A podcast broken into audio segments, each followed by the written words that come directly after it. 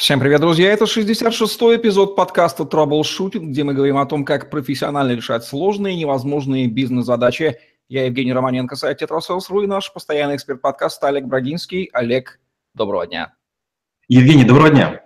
Олег Брагинский, специалист номер один по траблшутингу в России СНГ, гений эффективности по версии СМИ, основатель школы траблшутеров и директор бюро Брагинского, кандидат наук, доцент, автор двух учебников, девяти видеокурсов и более 600 50 статей, работал в пяти государствах, руководил 190 проектами в 23 индустриях 46 стран, 20 лет проработал в компаниях Альфа Групп. Один из наиболее просматриваемых людей планеты в сети деловых контактов LinkedIn. Иногда бывает такое время, что вместо обычного менеджмента в компании начинает быть востребован кризис менеджмент. Про эффективный кризис-менеджмент и поговорим. Сначала, Олег, давайте дадим определение, чем же понятие кризис-менеджмент отличается от обычного менеджмента. Если мы говорим о менеджменте, это распоряжение ресурсами, людьми, финансами для достижения целей, поставленных собственником в неком бизнесе. Если мы говорим про антикризисный менеджмент или сокращенно кризисный менеджмент, это обычная деятельность при по преодолению кризисной ситуации, угрозе функционирования предприятия, при которой ставится вопрос о том, что он даже может перестать существовать. А иногда называют, что антикризисный менеджмент – это создание приемов прогнозирования наступления нового кризисного перелома, планирование политики и стратегии предприятий. Или так, а, это профилактика и прогнозирование кризиса, учитывая превентивный и антиципативные аспекты, предупреждающий и опережающий. Если проводить аналогию с состоянием здоровья, то кризис-менеджмент – это уже хирургическое вмешательство или еще профилактические меры, позволяющие предотвратить опасное развитие событий? Отличное сравнение. Я бы сказал так. Сначала начинается интенсивная терапия, если возможно, а потом неизбежная хирургия. Что входит, какие практики вот конкретные а, входят в антикризисный менеджмент? В антикризисный менеджмент входит большое количество разных практик. В первую очередь это понимание определение и диагностика сути кризиса. Кризис может быть финансовым, социальным, кризис может быть глобальным, может быть локальным, он может быть технологическим, технологическим или техногенным. То есть первое – это определение сферы или зоны, в которой мы будем работать. Второе – это определение круга людей, которые могут нам помочь. Потому что если у нас финансовая проблема, нам нужны либо специалисты в налоговом учете, либо нам нужны бухгалтера, либо нам нужны инвестиционщики.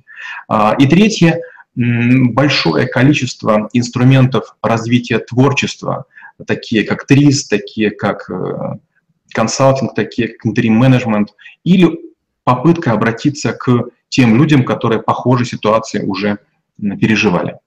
Коль мы уже провели аналогию с лечением организма, будем ее для иллюстративности повышенной придерживаться. И дальше кризис – это всегда сначала диагноз того, что у нас, собственно, кризис. Как эту диагностику провести, как понять, что, собственно, в компании кризис уже, ребята, не нужен обычный, не обычный менеджмент, а кризис-менеджмент? Ну вот, как часто бывает, теория, она сильнее практики. А, вот мы делали подкаст о рисках, и желательно, чтобы у предприятия был риск-отдел и риск-менеджмент. Менеджмент. То же самое по антикризисному менеджменту. Считается, что при зарождении предприятия необходимо такую должность предусмотреть. То есть придет время, и человек потребуется. Потому что одна из первых функций э, антикризисного менеджмента, о чем мы говорили, это прогнозирование предкризисных состояний. Именно прогнозируемых, поскольку своевременное обнаружение позволит выровнять ситуацию и не понести больших потерь. А это сложно, потому что необходимо распознать первые признаки, зачатки кризиса, что иногда проблематично, но необходимо, потому что это является одной из мер по предотвращению кризиса. А, и тут большой объем задач методологических, а, оценка, анализ э, ситуации, сценарные какие-то варианты, поиск информации и разработка, разработка решений. Если момент диагностики кризиса упущен, момент начала кризисных, антикризисных практик тоже упущен, риски чего резко возрастают? Каких развитий событий? Ну, сразу же возникает опасность риска кризиса процессов, кризиса управления а, и падения производительности предприятия под действием внешних или внутренних причин. Кто осуществляет кризис-менеджмент и каковы требования к его опыту, знаниям, квалификации? Есть несколько вариантов. Мы уже говорили про консалтеров, про трэблшутеров. Э, есть люди, так называемые интерим-менеджеры, о которых, надеюсь, мы подкаст сделаем. Это управленцы на прокат – когда э, вы обращаетесь к более опытному человеку, более возрастному или из, из компании более крупной, более развитого рынка и просите, а можешь какой-то ком- моей компании руководить некоторый срок для того, чтобы я с ситуацией справился. А, но опять же, каждый вид кризиса требует определенных специалистов. Если кризис э, наступал, наступил в сфере маркетинга или в сфере пиар, тут нужны одни люди. Если в технологии, то другие. Если в финансах, то третьи. Чем траблшутер отличается в контексте того, о чем мы говорим, от кризис-менеджера? Траблшутер отличается от консультанта тем, что консультант советует, траблшутер делает.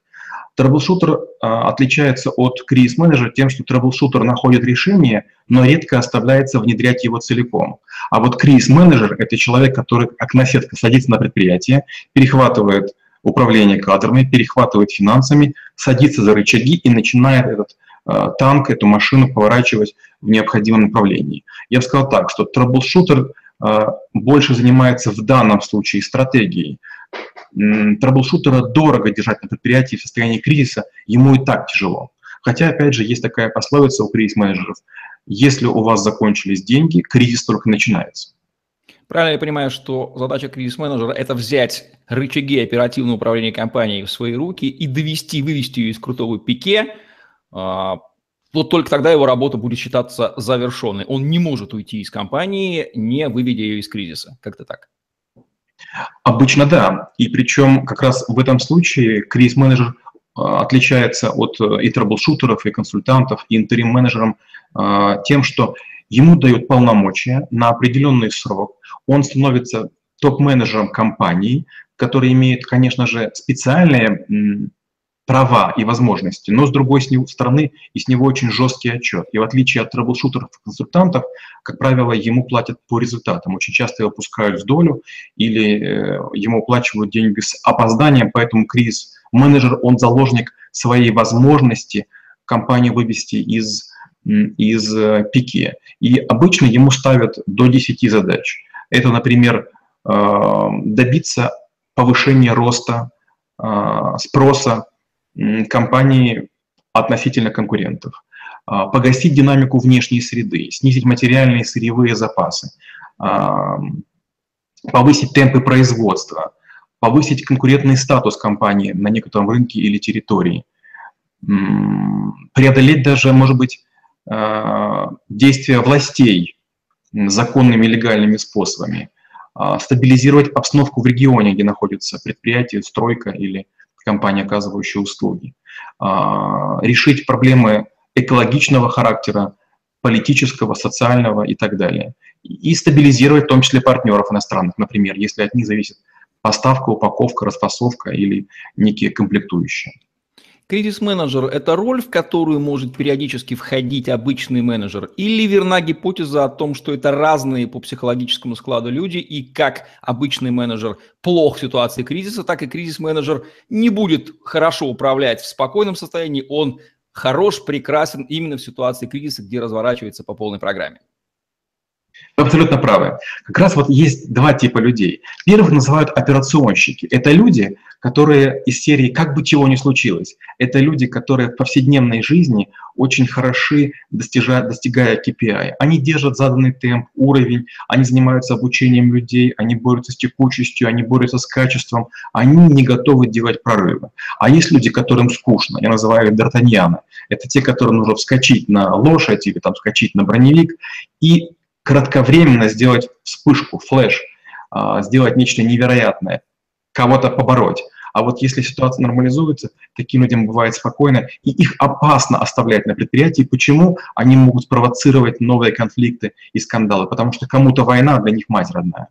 В общем, скучновато им в ситуации текущего оперативного управления. Кризис – это их, их стихия, понятно. Их стихия. Вот Олег Брагинский к какому себя типу скорее отнесет?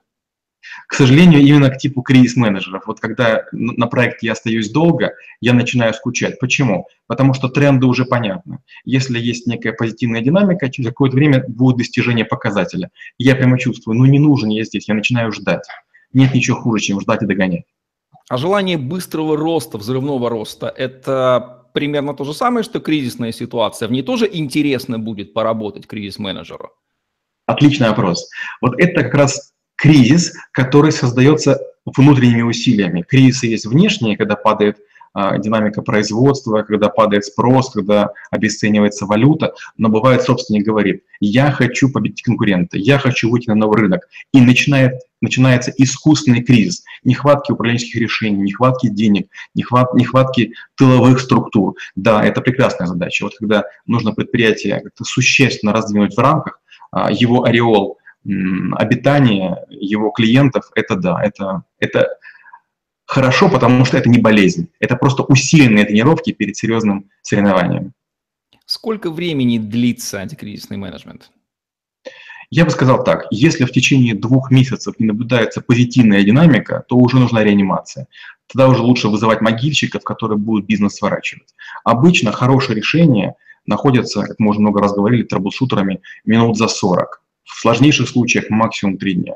Реализация ну, может занимать 2-3 недели. И обычно уже к концу месяца понятно, что происходит. Бывает, что происходит нагнетание, происходит дальнейшее ухудшение ситуации по разным причинам. Допустим, техногенная катастрофа или состояние дорог, или метеоусловия. Но два месяца, ну даже природа столько не бушует.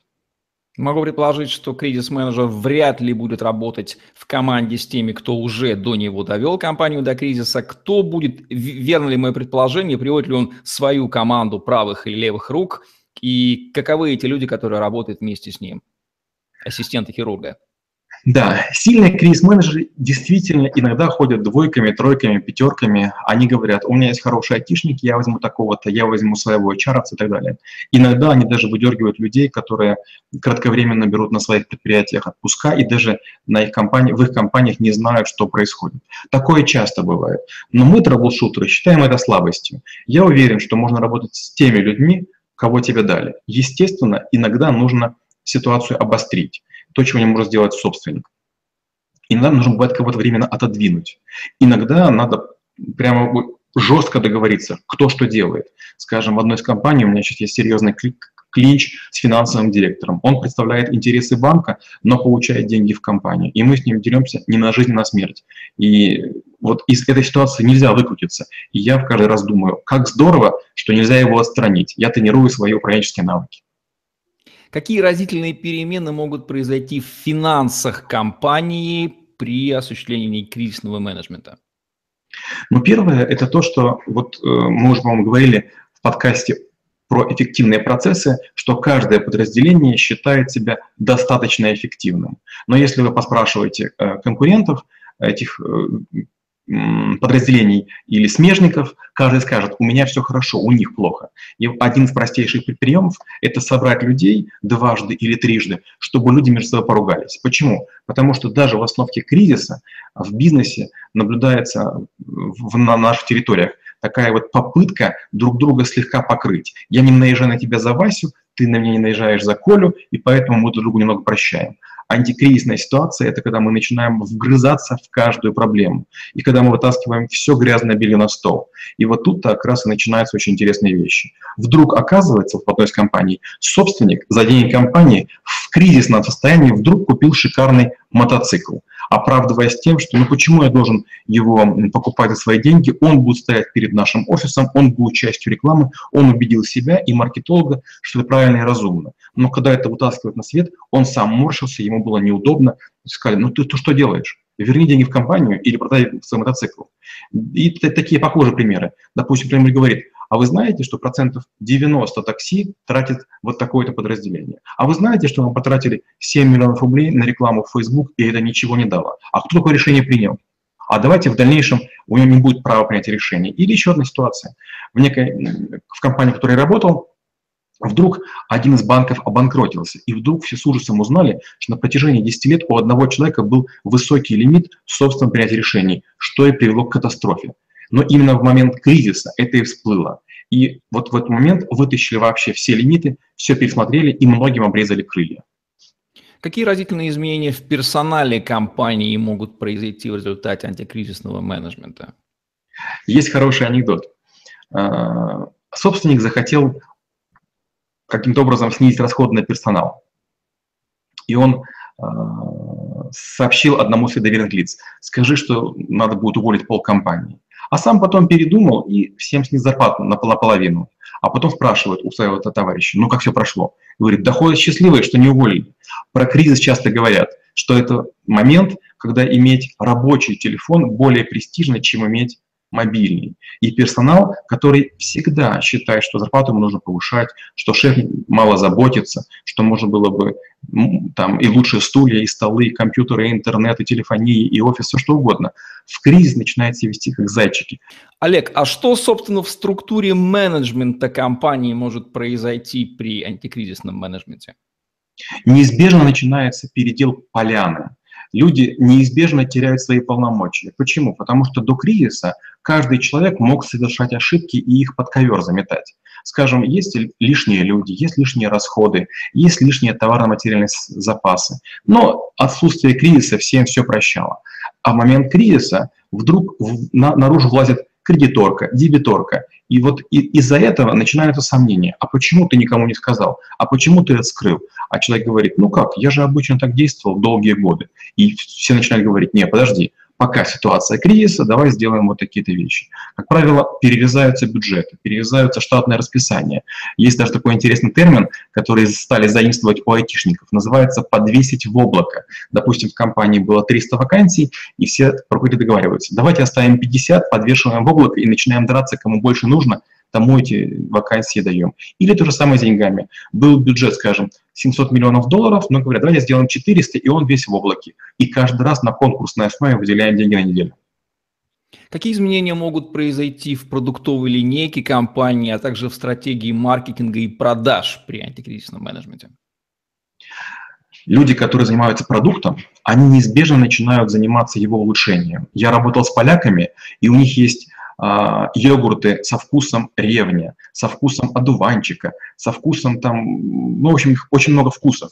Эти вкусы, они очень странные. И когда пришел кризис, первое, что мы сделали, мы посмотрели долю продаж. Ну и как, как, как должно оказаться, там два из этих продуктов, а, они составляли процентов 90 всех продаж. И поэтому продуктовая линейка чистится от продуктов-паразитов, от тех, которые не приносят существенной прибыли. Это происходит и с продуктами, и с людьми, и с расходами, и с распределением времени. Как понять, что кризис менеджмента благополучно достиг своей цели, и кризис-менеджер может идти искать другое поле битвы, ну, кроме его скуки, потому что все стало уже хорошо? Варианта есть два. Вариант первый – это собственник поставил низкие KPI допустим, верни компанию хотя бы наполовину до предкризисного состояния. Это легкая задача. И кризис миновал только потому, что собственник поставил заниженную планку. Второй вариант – это когда кризис-менеджер действительно компанию приводит в состояние нормально, он ее реанимирует, и она получает позитивный тренд. Обычно в состоянии кризиса достаточно, чтобы компания работала в режиме операционной эффективности. Сколько тратила, сколько зарабатывала, собственник доволен, что его бизнес не требует дополнительных вливаний и серьезные существенные риски отсутствуют. Олег, а может ли случиться так, что в результате антикризисного менеджмента изменяется структура собственников компании? Такое часто бывает. Когда в компании несколько собственников, есть высок, высокая вероятность того, что либо кого-то выдавят, либо кто-нибудь не выдержит. И самый сложный клинч – это когда собственников два.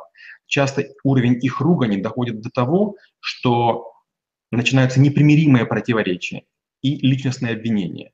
Заканчивается тем, что компании начинают делить активы в одну сторону, в другую сторону, и это приводит к тому, что проигрывают оба бизнесмена. Сотрудникам хорошо, из одной компании выскочил, в другую побежал, и клиентам неплохо.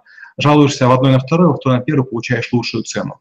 Поэтому нужно, конечно, в период кризиса первое, о чем договориться. Давай сделаем все, чтобы в период кризиса не делить компанию на, на момент ее нижайшей стоимости. Давай кризис переживем, друг друга перетерпим, а, скажем, через годик к этому вопросу вернемся. И, как правило, те, кто такое решение принимают, потом уже спокойно переживают, и вопрос о дележке не встает. Бывает и такое, что если в компании несколько собственников, они, осознавая, что в ней кризис, опасаются приглашать кризис-менеджера ровно по той причине, что знают, что он достанет наружу весь тот бардак, который они боятся видеть, и придется в нем копаться, его разрулить, а им этого ой как не хочется. Да, у меня был, была такая ситуация, когда меня пригласили в компанию, там два собственника, э, мужчины и, и женщина. И вот э, одна мужчина и женщина, которые меня нанимали, я с ним нормально договорился, а второго, третьего собственника не было. И когда вот он появился, он вдруг понял, что мне передали все данные, всю информацию, он начал очень жутко скандалить, что я потенциальный источник информ... Э, утечки информации, что от меня может исходить кризис, и мы потеряли где-то неделю, пока его успокаивали. Я отстранился, показал, что данные находятся в компании, я их за пределы не уношу, ни бумаги, ни, ни носители, ни, ни, ни свои записи. И вот потребовалась буквально неделя, чтобы человека успокоить, но в целом проект, конечно, уже был подмочен, потому что нужно было и бороться с внешним кризисом, и еще постоянно думать о том, что тебя оценивает именно этот один недовольный. В такие ситуации лучше не вмешиваться. Тяжело лечить человека, который не хочет быть здоровым. Ну, пускай болеет, пускай умирает. А где учат вообще на кризис менеджера? Проблема состоит в том, что кризисы, они все разные. И вот я, скажем, пережил уже пять кризисов на территориях славянских, пару кризисов я был э, в Европе и других континентах. Они разные, и этот опыт не очень применим по разным причинам, по ментальным, по финансово-денежным, по социальным. Некоторые вещи, которые выстреливают в Индии, неприменимы в России, а некоторые вещи, которые прекрасно работают в Китае, не сработают даже в Корее. Поэтому почти нигде не учат.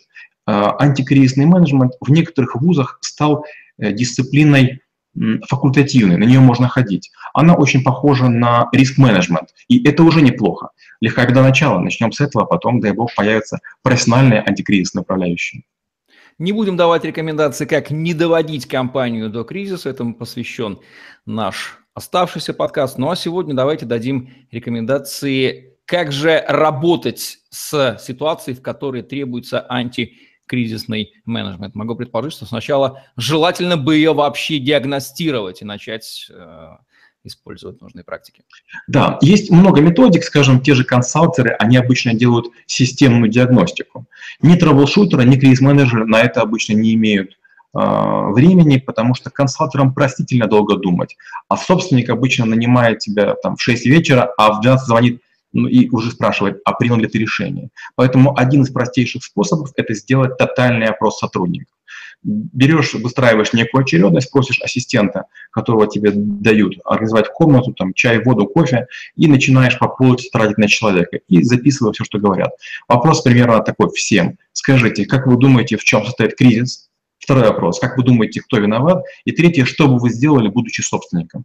И, как правило, через 6 часов и 12 человек вы уже имеете понимание, что необходимо делать.